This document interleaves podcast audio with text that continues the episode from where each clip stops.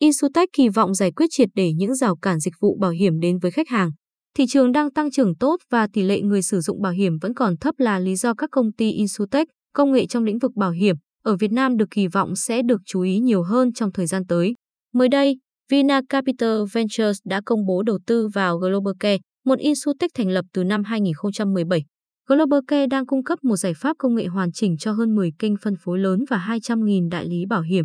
Ông Hoàng Đức Trung, Giám đốc Vina Capital Ventures, cho rằng GlobalCare cung cấp một sản phẩm giải quyết được điểm nghẽn quan trọng trong dịch vụ bảo hiểm, với kế hoạch kinh doanh rất rõ ràng và thực tế, có tiềm năng mở rộng quy mô. Ở Việt Nam, các Insurtech bắt đầu phát triển mạnh khoảng 3 năm trở lại đây và ngoài GlobalCare, thị trường Insurtech ở Việt Nam cũng khá nhộn nhịp khi có ít nhất 5 cái tên tham gia như INSO, trực thuộc Nictech, SafeMoney, VISA, Papaya, nhận $1 triệu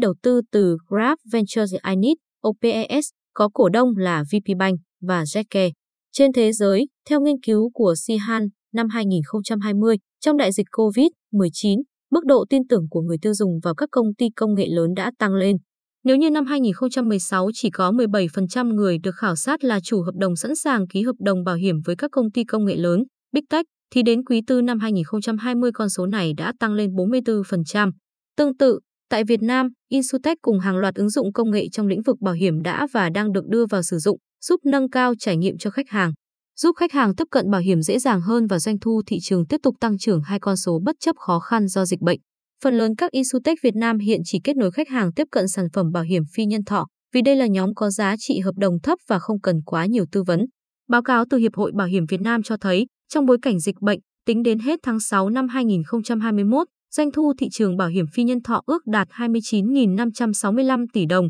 tăng trưởng 9,21% so với cùng kỳ năm 2020. Theo công ty chứng khoán KBSV, tỷ lệ thâm nhập bảo hiểm ở Việt Nam năm 2019 chưa đến 3%, kém hơn 3 lần so với các thị trường phát triển.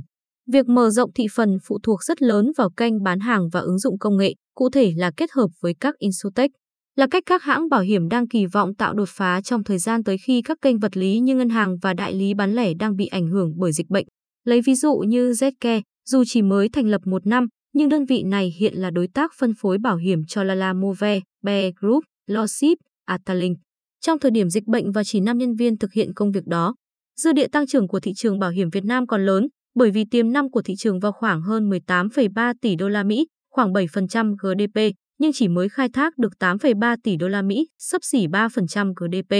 Insurtech thay đổi phương thức chào bán bảo hiểm cũng như chăm sóc khách hàng tại Việt Nam, qua đó giúp thị trường này tăng trưởng mạnh mẽ hơn. Đặc biệt, Việt Nam là thị trường với dân số trẻ, thích công nghệ và tầng lớp trung lưu ngày càng gia tăng. Các Insurtech thế giới đang vẽ ra bài toán sử dụng công nghệ để đưa ra sản phẩm bảo hiểm phù hợp hơn với từng đối tượng.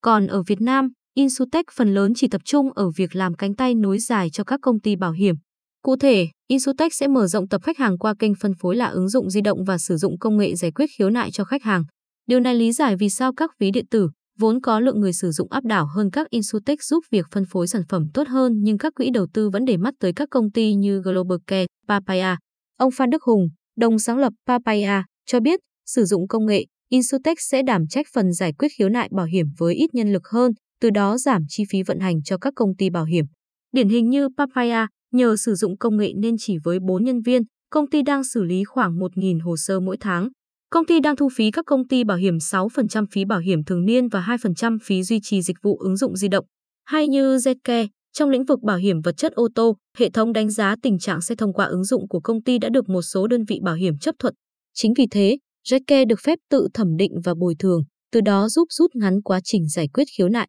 Ông Nguyễn Dương Huy Vũ, Chủ tịch Hội đồng Quản trị ZK, cho rằng thị trường này cần các đơn vị sinh ra để giải quyết việc bồi thường và đó cũng là giá trị cốt lõi của các công ty Insurtech trong thời điểm hiện tại. Yêu cầu của khách hàng và mức độ bồi thường của đơn vị bảo hiểm luôn luôn đối nghịch nhau, phải có đơn vị đứng ra hòa giải việc đó, ông Vũ nói. Theo đó, Insurtech cùng những sáng kiến công nghệ trong làn sóng số hóa đang diễn ra mạnh mẽ sẽ trở thành xu thế tất yếu trên thị trường bảo hiểm tại Việt Nam.